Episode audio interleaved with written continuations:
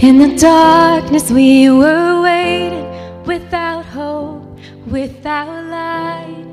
Till from heaven you came running. There was mercy in your eyes to fulfill the law and prophets. To a virgin came the word from a throne of endless glory to a cradle in the dirt.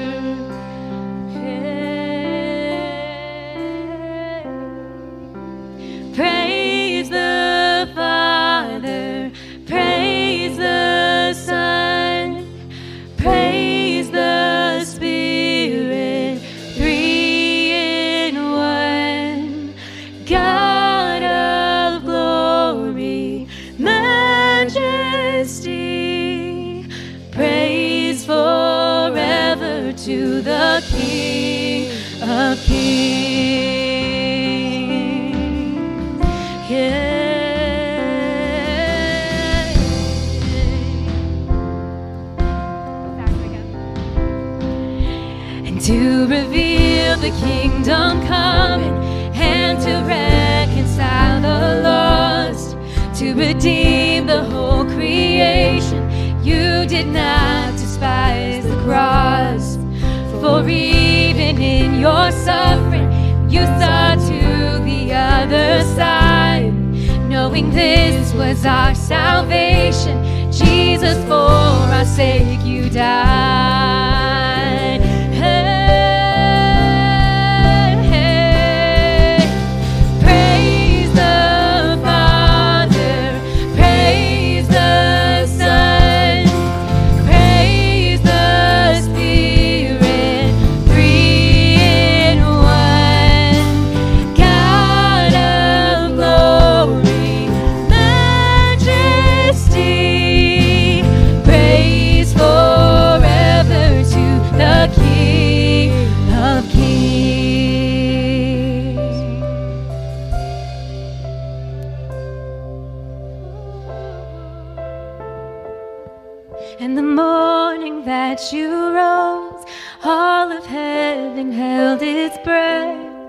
Till that storm was moved for good.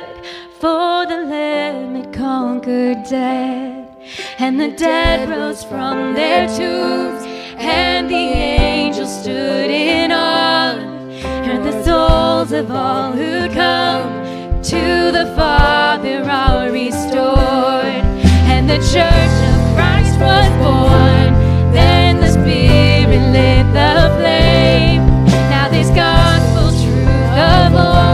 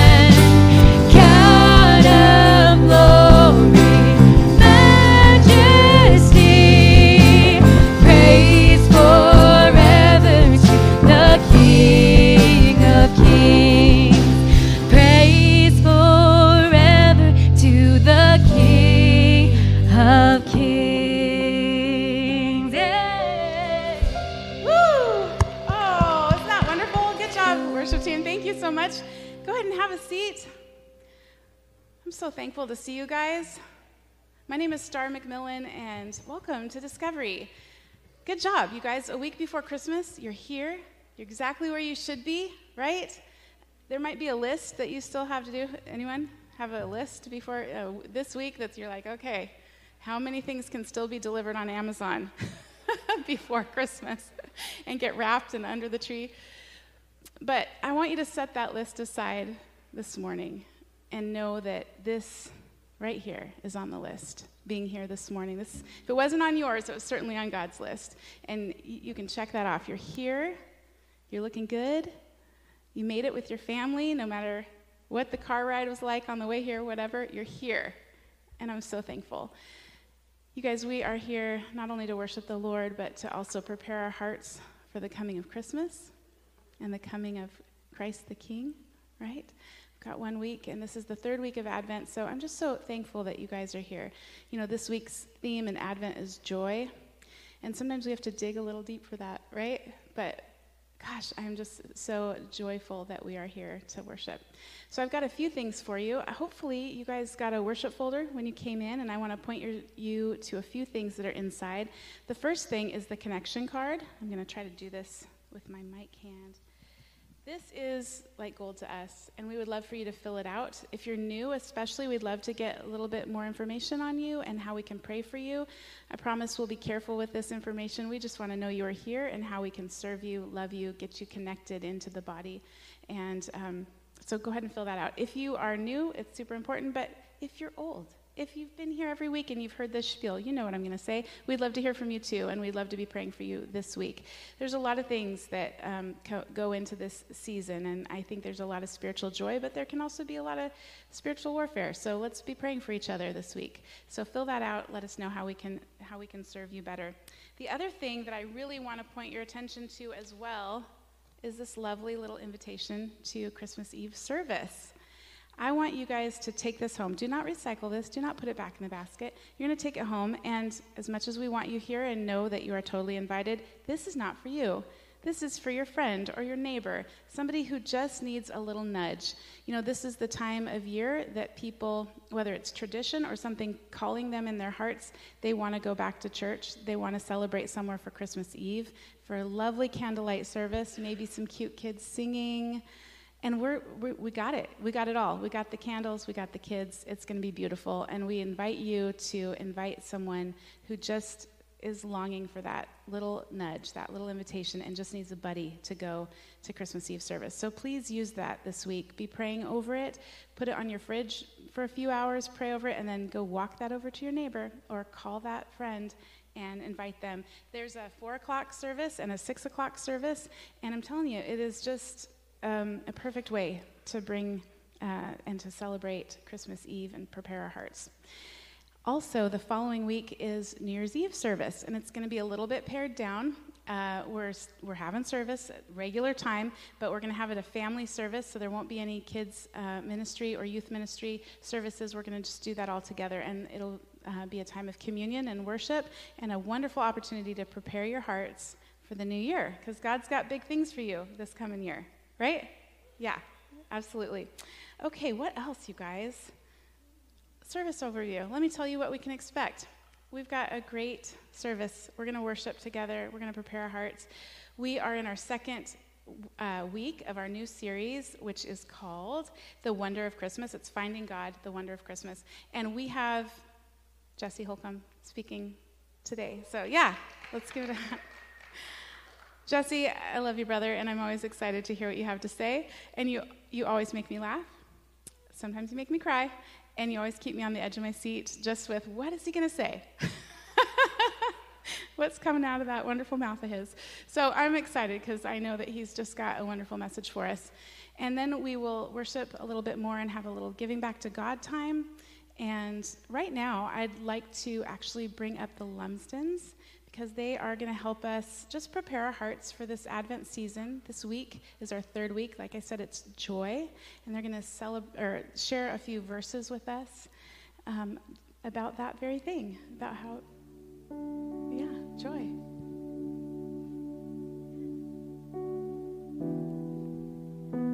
Hi, I'm Kristen Lumsden. Sorry. um, and we are reading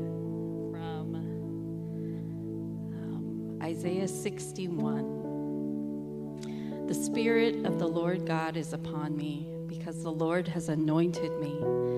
He has sent me to bring good news to the oppressed, to bind up the brokenhearted, to proclaim liberty to the captives and release to the prisoners.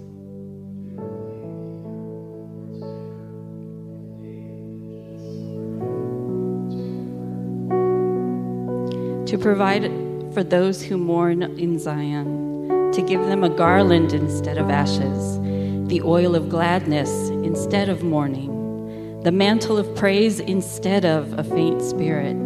They will be called oaks of righteousness, the planting of the Lord to display his glory. They will build up the ancient ruins. They shall rise up the former devastations. They shall repair the ruined cities, the devastations of many generations. For I, the Lord, love justice. I hate robbery and wrongdoing.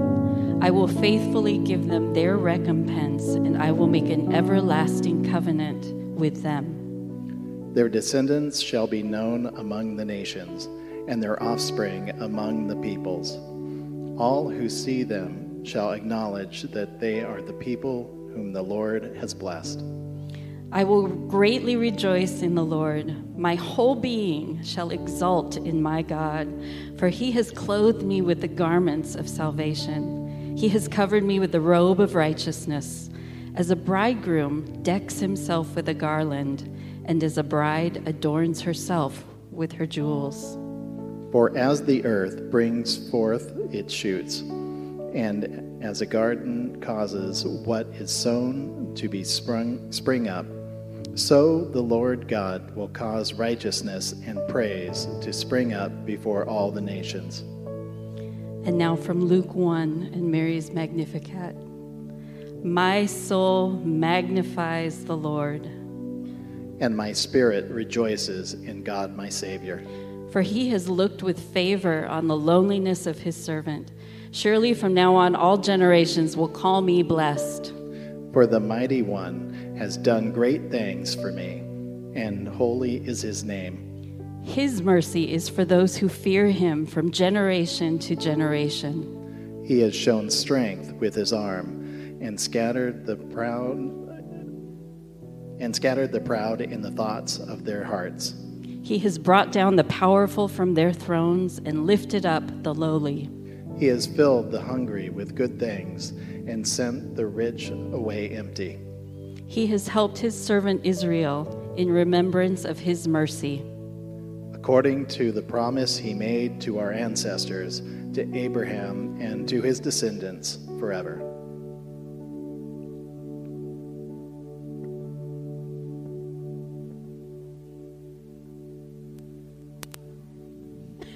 Thank you. Our sound guy's holding a baby back there. Um, would you stand and join me? Father God, we worship you. We pray that our worship to you would be righteous. God, you would spring up righteousness in us. God, I'm not saying that we are a righteous people as much as you long for that, Lord, but I pray that we would have a heart that desires your, your calling in our life. That your, your, you would inspire righteousness in us, that you would help us to walk away from the things that we are afraid of and the things that are holding us back, the things that we might be addicted to, the things that we are distracted by, God. We lay them down and we look up towards heaven, expecting you, Jesus, who was born on Christmas 2,000 years ago. We celebrate Christmas anyway. He was born 2,000 years ago, and we praise, praise him on Christmas. We praise him now. Would we praise him every day of our lives? That he would be the one, the king, the one true king that we worship. In Jesus' name, amen. Here we go. Come, thou long expected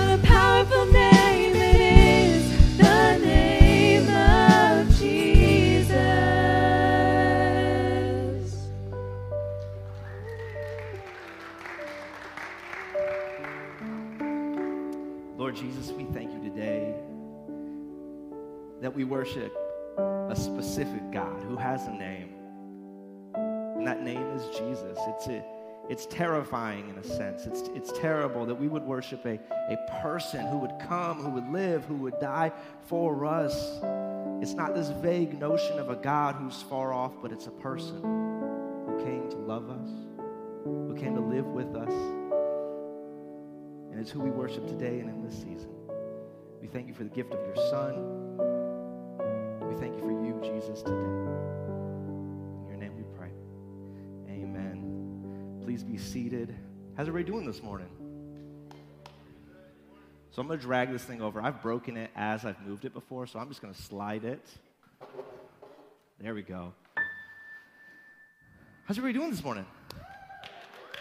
Man, I am so excited to be with you guys. My name is Jesse. If we have not had the chance to meet, um, I typically hang out with our students, with teenagers. And um, yeah, give it up. You guys have amazing teenagers. Um, they're the best people like as much as they are actually people, they're great people. Um, so please, when you see them, encourage them. This, you know, kids have it rough. Young people have it rough in our world today. I don't know if you guys know this, but we are going through a, a mental health crisis for young, young teens today. Um, everybody, but specifically teenage girls, are going through a mental health crisis. So we should be supporting these these young people. Um, we are in week two of a series called Finding God, right? Where we are talking about. Man, you guys are smart. You guys are on it. And here's, here's a little inside baseball for you. Typically, Pastor John, about a month out from asking me to speak, he'll say, Jesse, can you speak on December so and so? And I say, Yes, of course, I would love to do that for you, right? And so he gives me kind of a topic, and typically, if you guys don't kind of follow what we do here, is uh, Pastor John teaches in an expository style.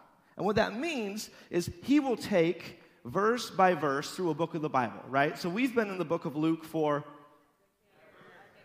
for a long time, right?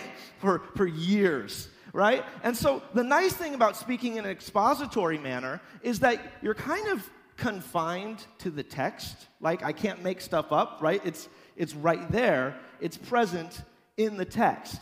And then every now and then he'll be like, "Hey, we're not going to do that. We're going to flip the script. We're going to go someplace different."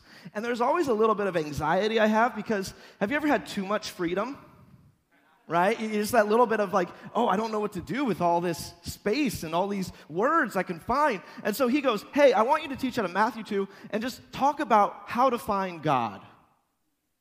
And I'm like, yeah, let's sum that up in 30 minutes today. Like, let's just nail that down. We're all going to figure out how to find God today, and it's going to be that easy. It's hard. Typically, my notes are like three pages. We got seven today, y'all. Yeah, we're talking fast today. Like we are going through it. Um, but if you have your Bibles, turn to Matthew chapter 2. Matthew chapter 2. The thing about Matthew chapter 2 is Matthew is writing the book of Matthew, the Gospel of Matthew, to a, uh, to a Jewish audience. If you guys are familiar with the brand Fubu, for us, by us, this is that. This is for a Jewish audience by a Jewish man. And so he is specifically interested in talking to the Jewish audience about who Jesus is he is pointing to the fact that Jesus is fulfilling thousands, hundreds of years of prophecy okay? Because he wants to convince his fellow countrymen, his fellow Jewish people, that this Jesus is the Messiah they've been expecting, that this Jesus is the Christ, the anointed one, is the Savior, right? So, this is kind of what he is doing. And when you peel back layers, he's diving into prophecy, he's diving into the past, and he's trying to paint a picture to say, hey, this person you've been waiting for, this Messiah, this person who's going to free the oppressed, this person who's going to break us free from chains and, and bondage, this person is found in Jesus. And that's the picture, that's the image that Matthew is painting for us. And much like today, this was a volatile time, right? The, the, the, the world that Jesus is born to is violent and it's ripe for either revival or revolt. It's one of the two. And so, this is the world that Jesus is born into. People are waiting for the Messiah. They've been oppressed for hundreds of years now by different empires, right? And now Rome has conquered them, and they are under the thumb of an oppressive empire. And here they sit, they're waiting anxiously for a Messiah, for a Savior. And how about you? But this time of year, I feel similar because typically in a year, I remember when 2023 started, guys. I was like, 2023 is about to be my year, y'all. 2023 is about to be the best thing we've ever done. 2023 was whack. Right? Like 2023 was hard for me. I don't know. Like my grocery bill went up. Like it was rough. I got big kids. Like it's 2023 was hard. So there's always this expectation at the end of the year where I'm looking at 2024. I'm like, I think 2024 could be it. I think 2024 could be the moment. And so this is what the Jewish people are doing. They're looking towards the future and they're saying, this Messiah, this person, we don't know where he's coming from, but he's coming soon. So there's an anticipation in the air. Matthew chapter 2, we are going to meet some wise men, some magi. If you have your Bibles, I'm going to read. It says this After Jesus was born in Bethlehem of Judea, in the days of King Herod, wise men, or magi, from the east arrived in Jerusalem, saying, Where is he who has been born king of the Jews? For we saw his star at its rising and have come to worship him. When King Herod heard this, he was deeply disturbed. He was deeply disturbed, and all Jerusalem with him. So he assembled all the chief priests and scribes of the people and asked them where the Messiah would be born. In Bethlehem of Judea, they told him, because this is what was written by the prophet. And you, Bethlehem, in the land of Judah, and by no means least among the rulers of Judah, because out of you will come a ruler who will shepherd my people, Israel. Then Herod secretly summoned the wise men and asked them the exact time the star appeared.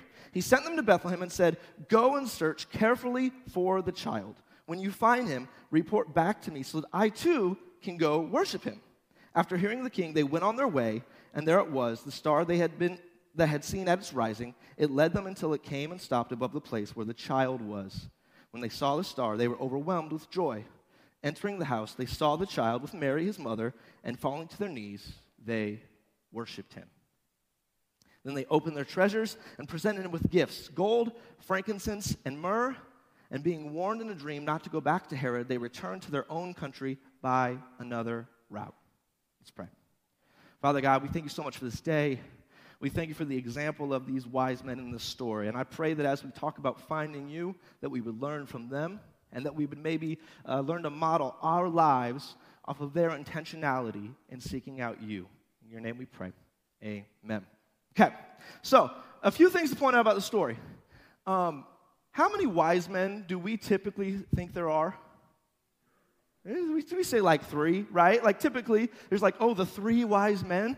Like, there's no indication that there are three wise men here. Like, that's just a side note, right? This is an entourage. This is a crew. This is so many people from the east, right? That it causes Herod, it says he's disturbed, right?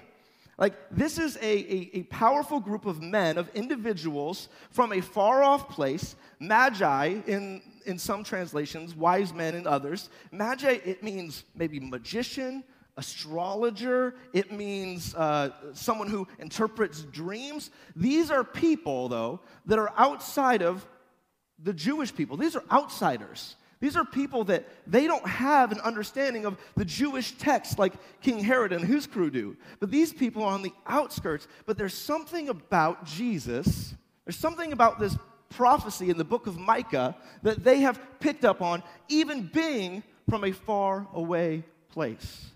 And I think it's important for us to know, as Christians today, we are followers of this book, right? We, we read the Bible, we, we live our lives into it, and what often happens is maybe like King Herod and his scribes, we know the book, but we've forgotten the book, right? The fact that these outsiders, they recognize something that even King Herod and his chief priests don't recognize, maybe gives us an indication of how we should posture our heart towards learning and towards following Jesus. That we should not be so uh, confident in our ability to interpret this text so strongly that we think we have the uh, corner pegged on truth here.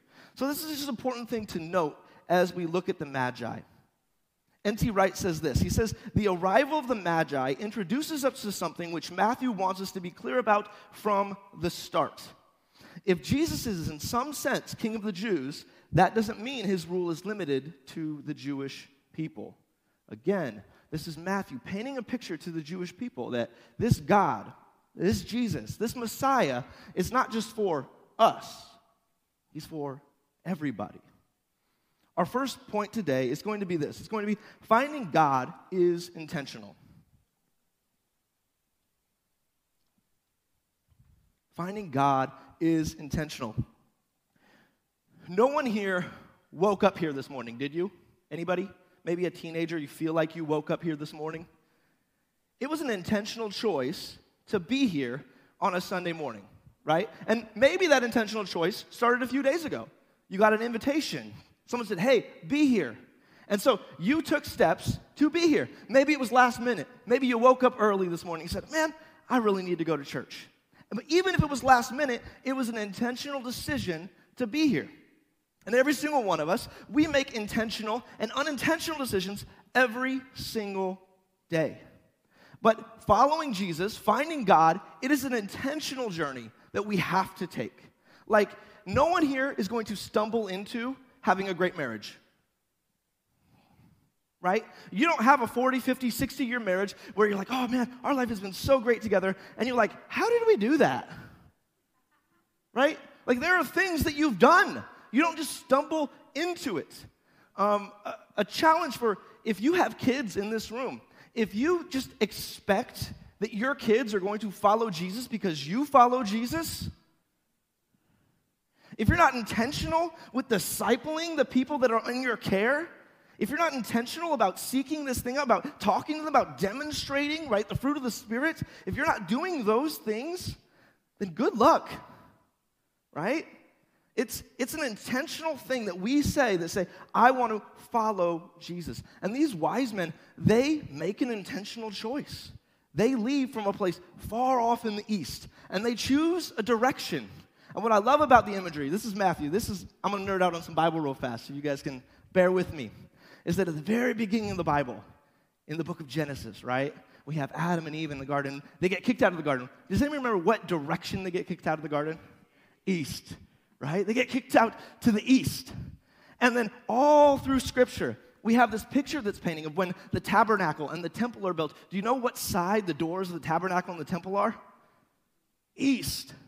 And so we're painted from the very beginning of Scripture to this moment that if you want to return back to the Garden of Eden, where man and God are back together, if you want to enter into the Holy of Holies where God resides, if you want to enter back into this space where man and God can be together in unity again, you have to come from the east and you got to come west. And so these wise men are doing exactly that. They're painting this picture, this intentional picture of saying, I'm going to walk in this direction towards Jesus. One of the things we have to do is we have to quit relying on our wisdom from 2023.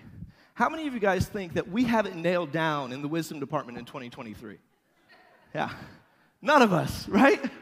Like, it, it is, it, there is wisdom, there is truth that is ancient, that has been passed down to people before us. And it's not that everybody before us was perfect, because they sure weren't, but it is that there's something that we've, I don't know, lost in all the busyness of our lives. Um, there's statistics that show that all of us, like every single American, we see upwards of 2,000 advertisements every single day. Like every single time you're driving down the road, every car that you see is an advertisement for that car. Every billboard, every commercial, right? There are all these things that are vying for your attention and time.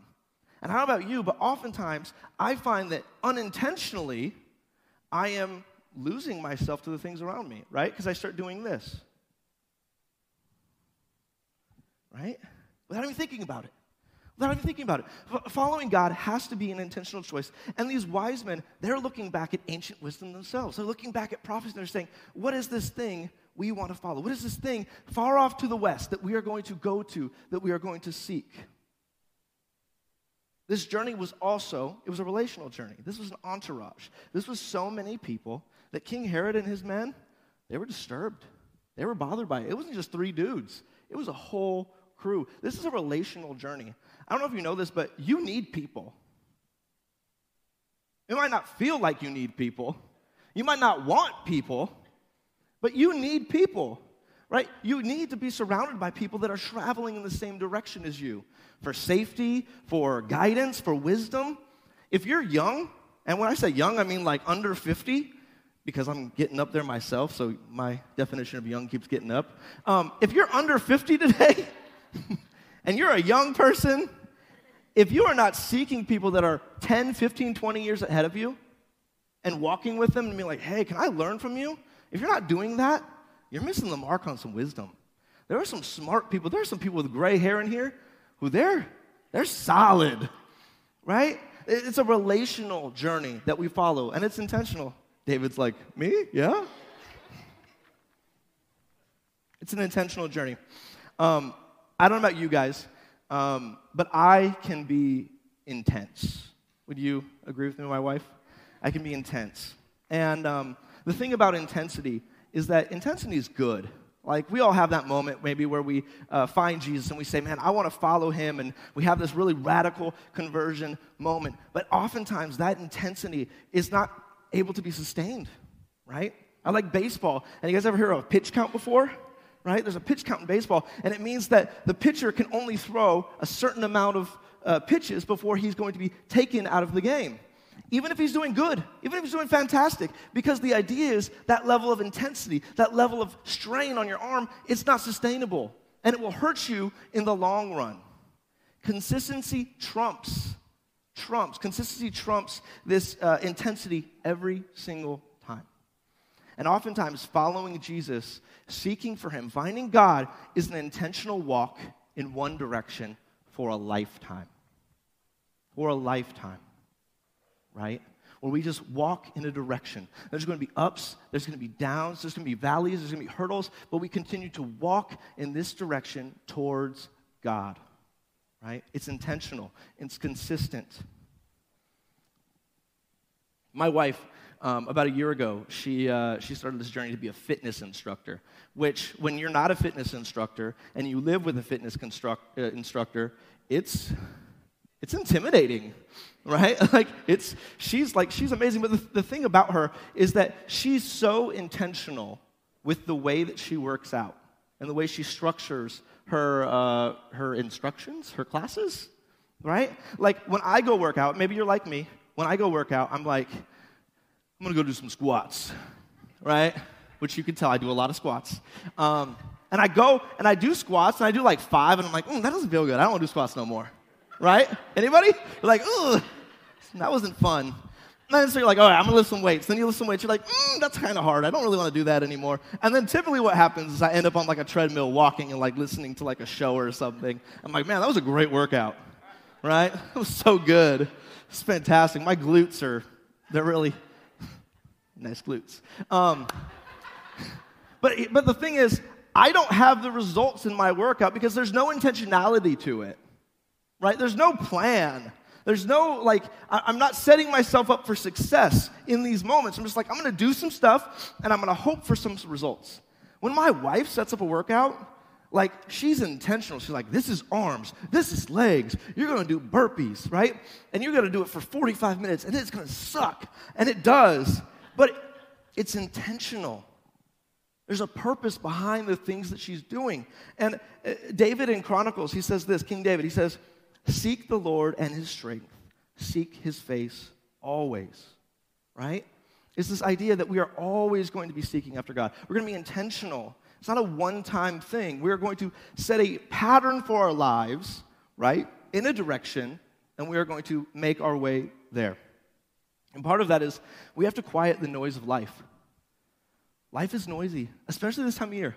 It's I had a, uh, I don't know, an existential crisis. Would that be the right word? We were in a mall like three years ago at Christmas time. Do you want to like have a mental breakdown? Go to a mall like the week before Christmas. And I had this moment where we were in this mall, and I'm just like, everybody here doesn't realize it's about Jesus. Capitalism is sin. Ah. And my wife is like, we need to get the kids Uggs. And I'm like, I know, Legos. Um, but it was this moment where I'm just like, man, I, I need this to be quiet. I need this thing to, I need life to just Stop for a second. But here's the reality if you're not intentionally making that time, it's not going to find you. Right? If you're not saying, like, hey, I'm going to get up 30 minutes earlier and I'm going to set like my alarm and I'm going to make it happen, guess what? It's not going to happen. Like, we have to be intentional with how we are using our time. And oftentimes that means we need to quiet ourselves. A 2022 study said this it said, uh, the average American, this is crazy. I actually don't know if it's true. Studies are a little whack. They can make them say whatever they want to say. But I like this because it proves my point. Um, a 2022 study says the average American spends 13 hours and 5 minutes a day with some sort of media TV, a phone, audio, right? You're at work for eight hours on a computer. And I started thinking about my own life. I'm like, that can't be true. I don't spend nearly 14 hours a day, right? And I'm like, man, well, when I get up, I reach over, I grab my phone, right? On my way to work, I have a podcast on, you know, filling my brain. Sit down at a computer for eight, nine hours. I get home when I'm at home. The kids already have the TV on, so the TV's on from the time I get home to the time we go to bed. And then I sleep for maybe six, seven hours. And before I realize, I'm like, I do fill my day with like 14 hours of stuff. That's not healthy. That's not good, right? Like, wh- why is it that we are, as a people, we're like, man, I have a hard time thinking? Because we don't stop to think. like, we have to be intentional with quieting the noise of our life. John Mark Comer, he says this What you give your attention to is the person you become. Put another way, the mind is the portal to the soul, and what you fill your mind with will shape the trajectory of your character. In the end, your life is no more than the sum of what you gave your attention to. So, what are you intentionally or unintentionally giving your attention to? What are you filling your mind with? I love the example of these wise men. They've filled their lives, filled their minds with so much ancient wisdom that when this star arrives, right, a star that most of us would be like, oh, there's a star up there, right? Like, we don't look up. But they're so attuned to these prophecies of the ancient world that they automatically know what it is. We're going to go that direction. We're going to seek out that thing. And the people, like, this is the crazy thing Jerusalem's like six miles away from Bethlehem. Like, it's not far. So the people that were closest, that knew the scriptures, they missed it. Let's not miss Jesus in our lives, especially in this season. Second thing today finding God takes flexibility. Now, being flexible and being intentional uh, almost at first feel like they contradict each other. But in honesty, uh, finding God is not like having Google Maps, right? There was, there was a time, I want to take you back on a journey. Young people, again, if you're under 50, you're included in that. Remember a time where if you needed to go someplace that you didn't know where you were going, you had to have a map with you? Remember maps? Remember paper maps? Right? Like there was a time where you had the passenger, right? It's the, hopefully not the driver, but the passenger unfurls a map and you never fold it the right way, right? It never goes back the way it was supposed to. So you unfold this thing and you're like, okay, we're supposed to turn right on Shaw Road and then turn left on 67th Street, right? And it was a whole process to find things. And God forbid you got lost, right? How many uh, times were you sitting in the car listening to your mom and dad arguing about where to turn? And mom's like, hey, you need to stop at this gas station, ask for direction. And dad's like, not gonna do it. No, I know where we're at. He didn't know where we were at, ever. Not one time, right? And so we, we would have this thing where we would have to take this journey and we had to be flexible, right? And then when I was a teenager, we had MapQuest. Anybody remember MapQuest? And you go on your computer and you'd print out directions specifically to the place. And that was a little bit better, right? You have these specific directions to this place. But again, God forbid you miss an exit. Because you miss an exit, throw those out the window. We don't know where we're at anymore. And we're back in the same position, arguing about the gas station, right? And now we have this beautiful miracle of technology where you can search, you can search an exact destination, and you will be pulled up right in front of that person's house, right in front of that business. And it's like, we made it. Not only will it take you directly to it, it'll give you like three or four options of which the fastest way is. And for some of you sketchy people, it'll tell you where the cops are so you know to slow down. Like, this is a miracle of modern technology. But finding God is not like that. It's not. And what's, what's so fascinating to me is the wise men, they do something which is, which is cool. They have this prophecy. And so they're like, hey, we're going to follow the star and we're going to go to where the people of God are. Right? They made an assumption that King Herod would know where the king of the Jews was, which is a pretty solid assumption, actually. Like, these are the people that believe in this prophecy. We're going to go to them. And guess what? They missed it. So they had to be flexible. Like, it took them the wrong direction first. They had to pivot. They had to say, oh, well, King Herod, y'all don't actually know? Okay, cool. Well, we're going to jet this way. And of course, King Herod was threatened by this baby Jesus. He was threatened by this child. And so what happens is they have to pivot again. They have to be flexible again because they don't go home the same way. They go a different route. And oftentimes, we expect life to be a certain way. We have expectations of God. We have expectations that, man, I'm going to follow Jesus and my marriage is going to be great. My kids are going to be great. I'm going to have a great job. It's going to be fantastic. And how often does that actually work out for us? How often does it actually work out that your five year plan actually comes out the way that it comes out? Very rarely. Very rarely. In Proverbs, it says this a, a person's heart plans his way, but the Lord determines his steps. It's good to have a plan.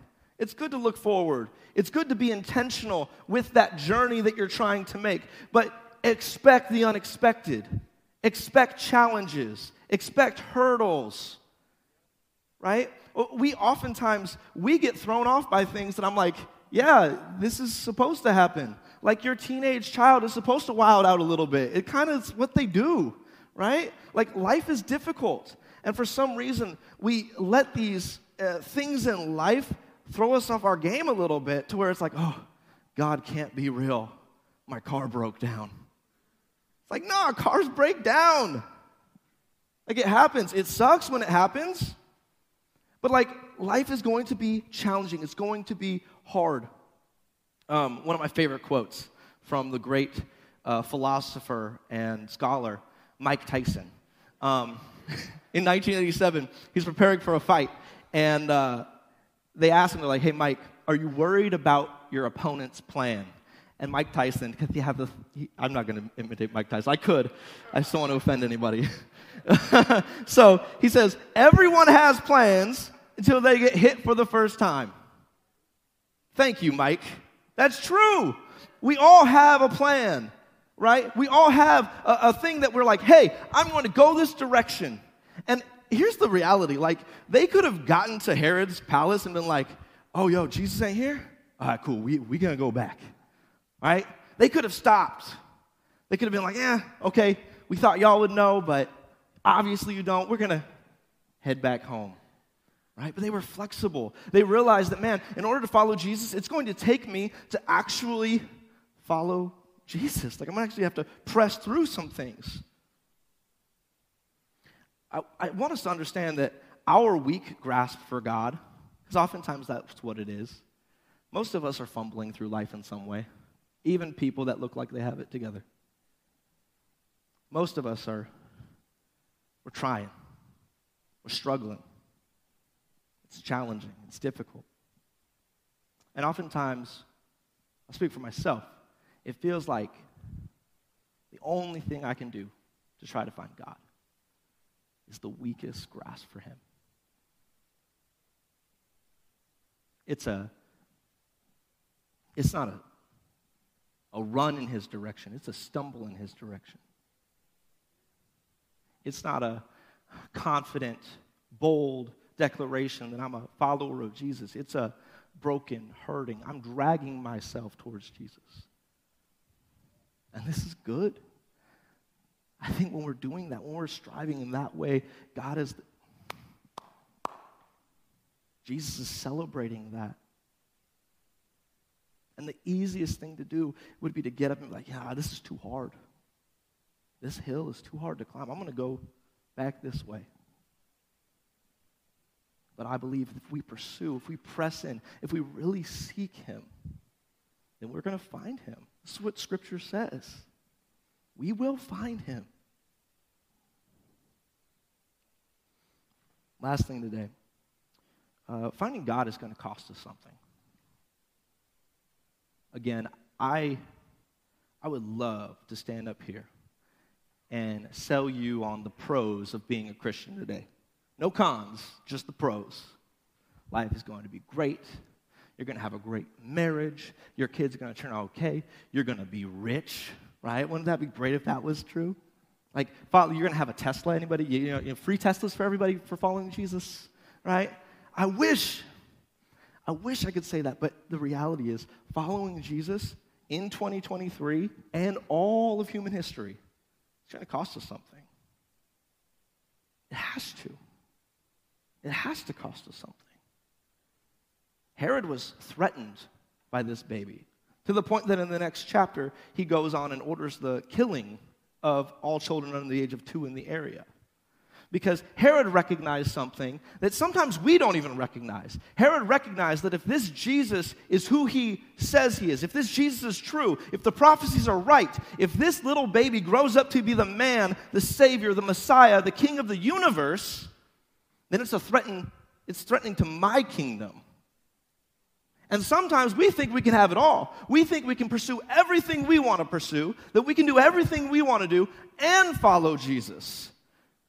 Right? We, we really have this assumption that, man, I can have whatever career I want to have, I can act any way I want to act, and if, as long as I'm in church on Sunday, we're good.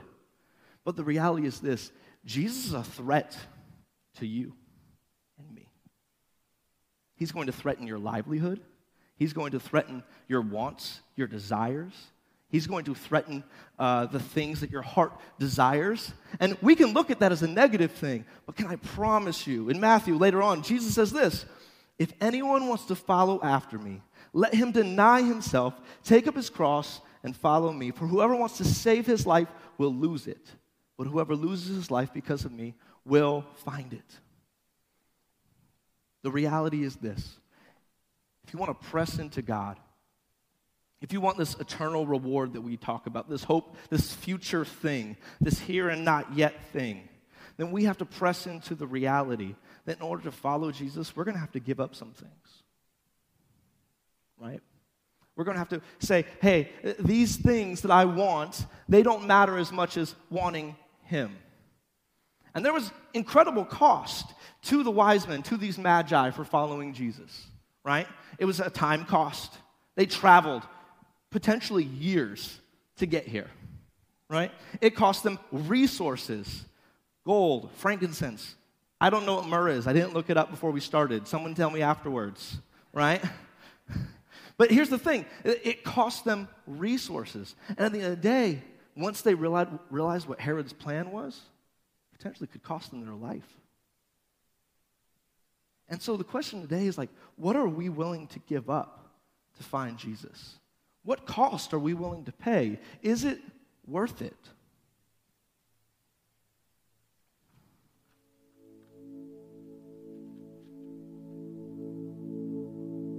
Some of us, what we do is we settle for the King Herod when King Jesus is a little bit over here. If we would just press a little bit further.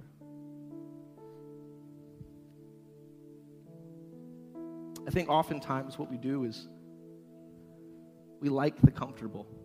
We like to sit in the space where we feel like, oh, God has brought us here. I'm in this space. I'm good. I'm good in this moment. And for those of you, I, love so many people here because for some of you that have that gray hair, you know that following Jesus, it's a lifetime commitment. You don't ever arrive. There's not a place where you're like, I'm the most Christian anybody could be. Look at me. Right? It's a lifetime of stumbling, of searching, of finding, sometimes losing. right? And we walk along this path. It feels uh, selfish, but if you would give me a moment to be selfish today, um, our family, the Holcomb family, we are in a season of seeking and finding. Um, and when we came to Discovery in 2020, during COVID, we didn't know anybody. Um, I don't know about you, Steph, but I was done with church. Like, anybody here have been fired from a church before? I got fired from a church before Discovery. like, I didn't have great feelings about church. I went to Bible college. I'm like, I could do this thing out of my living room. I don't need a church. But there was this opportunity, this door that opened to come here and meet you people. And um, through that opportunity, you people brought great healing to my family. You people surrounded my family in such a way that I believe in the church again. Love you. No, I mean it's it's but it's not it's not me. It's it's you. Like that's the thing. So we're navigating this next season of our lives, and um, God has opened a door for us at a church um, right across the street from our kids' school, where we are going to. Um, I'm going to be brought on staff and be able to serve in that community. Um, so this is actually, you know, my last Sunday up here with you guys. And, and I, I don't know how to sum up my time of discovery. I don't know how to put a pin on it. I wish there was a place where everybody was good, where all the teenagers were fine and they all found Jesus, right? You wish you could just stop and say, like, okay, everybody's fine. You're good. But they're not. And so, with fear, we're leaving because I'm worried about them. And a part of me is like, why am I worried when they're with Discovery? When they're with the people that took such good care of us? Can I trust that you guys would take care of these teenagers? And so that's that's my challenge. Not as a youth pastor, as a guy that's leaving.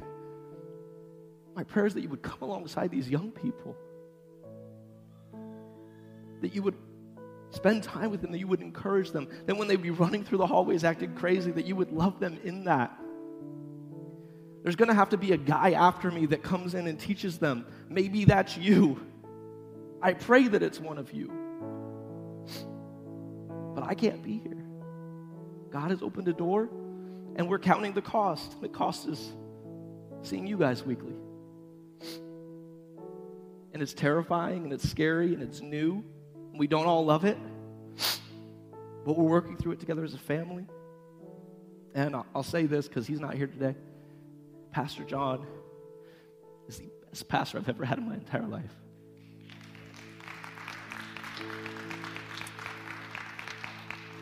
That man loves you. That man loves this community. That man has he has sacrificed to be in the position he's in today. And my prayer is that you would come alongside him, is that you would support him. We talk about cost. Give generously to this church. Again, I'm not getting a salary no more, so I could say it. Give generously. Give generously of your time. Give generously of your money. Give generously of, of your resources, of your skills, of your talents, and your ability.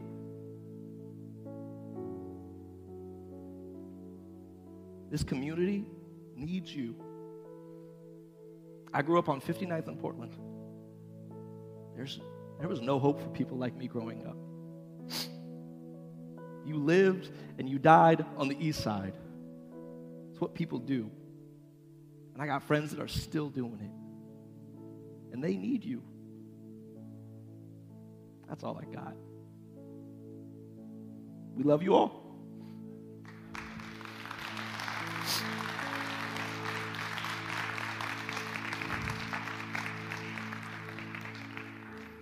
Pray for you guys. Lord Jesus, I thank you for the gift of today. I thank you for the time that my family's had with these wonderful people, these saints. And I mean that in the truest sense. There are people here who love you so deeply, so passionately. And that love for you, God, it flows out through them to the community. And I pray they would continue to love. I pray that they would love the teenagers in this community. I pray that they would step up, to be honest, that they would mentor, that they would disciple, that they would walk alongside, do the thing I can't do. I thank you for them. I, I, I pray that today we would make intentional decisions to walk towards you. Even when it doesn't feel good, even when it's hard, even when it's a struggle, even when it's just a grind just to get up and go to church. Opening a Bible feels heavy. Praying to a God that feels distant. Press forward, press in. I pray that we would crawl towards you in our hardest moments. And I pray that we would drag people with us in our strength. Thank you for the gifts of the day. Thank you for this church. Thank you for this community. What a blessing. Your name we pray. Amen. So I talk about generosity. Um, we do give back. Um, my heart would be um, as Brad and or as Tad and Barb come up, we're going to have a moment of prayer. And I also, in this moment of prayer, I want you to reflect on what it means to press into Jesus. Many of you have a, a spiritual, a heightened spiritual awareness this time of year, right? People are asking questions. You are in the grocery store and there's a Life magazine in the check stand that says, Jesus, who was he? Right? It's a moment where people are questioning. Maybe that's you today. I pray that in this moment of prayer, and as you think about giving, that you would reflect on that and say, God, how can I press into you? Maybe it's through an act of service. Maybe it's through giving. Maybe it's through being in this space, inviting someone in. Just take a moment before we pass the baskets to just sit silently in some prayer.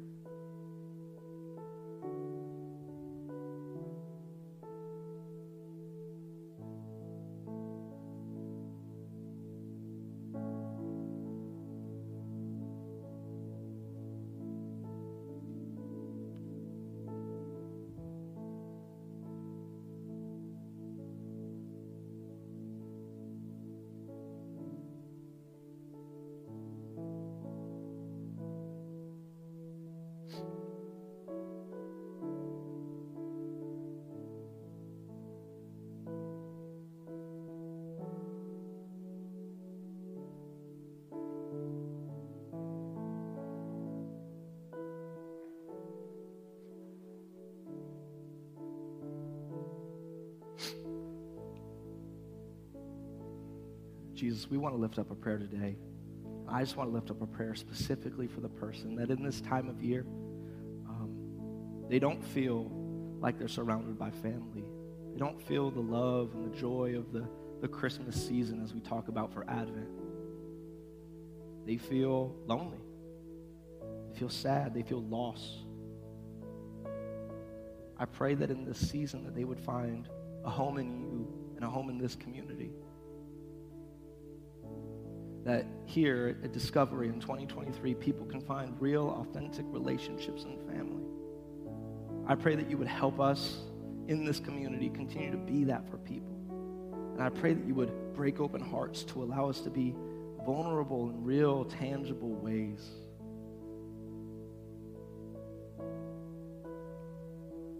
I pray that we're never alone when we seek with you, when we have that Holy Spirit inside of us we can have a joy, we can have a peace that passes understanding.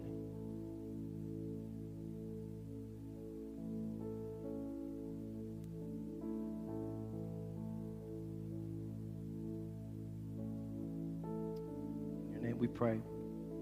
Amen. We are going to pass the baskets now as well. There's a tangible cost to running a church. Lights got to stay on We got to do stuff in the community.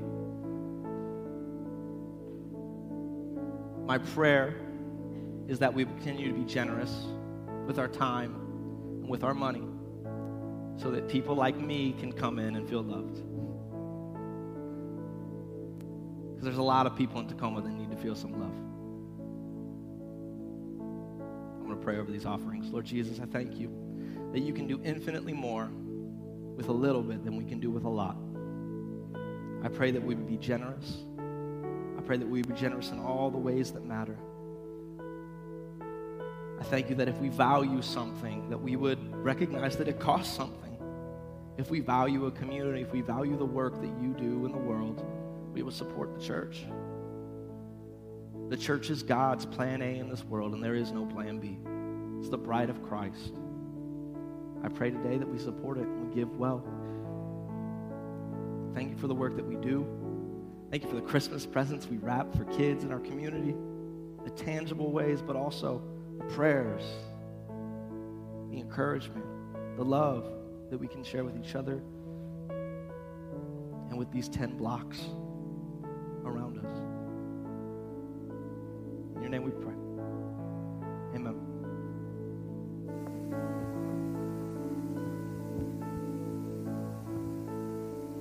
How great the chasm that lay between us.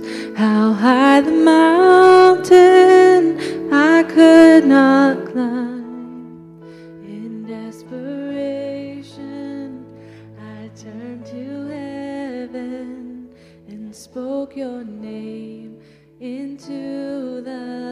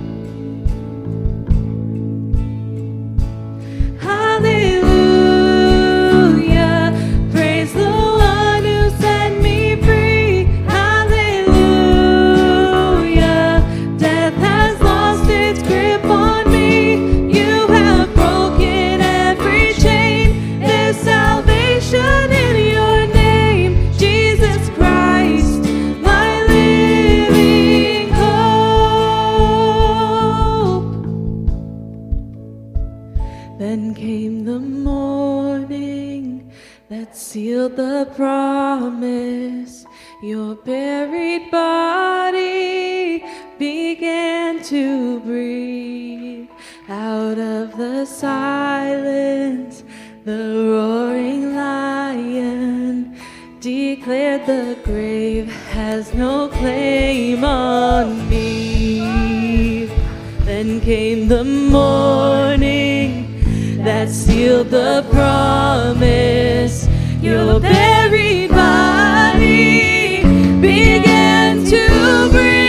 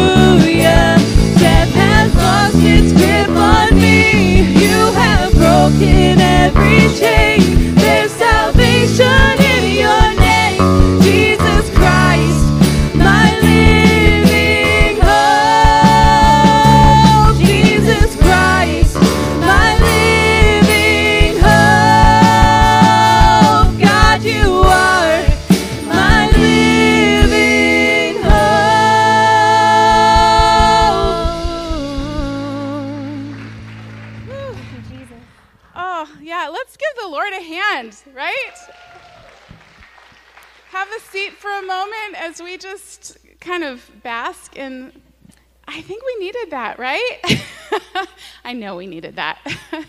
it's so good to be with you guys this morning to focus on joy of the Lord and the victory we have in Him. So thankful that we can be here together and just get that breath of fresh air that we need, right? And to go forth in our week joyful over the victory He has in our lives and in the world. I've got a couple things for you before you leave. First of all, I don't even know if Jesse is in the room right now, but can we just give him another hand just for his service and the Holcomb family? They have served our church from the minute they stepped on campus.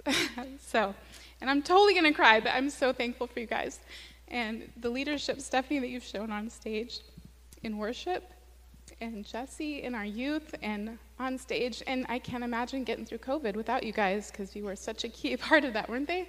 Yeah. So we just love them.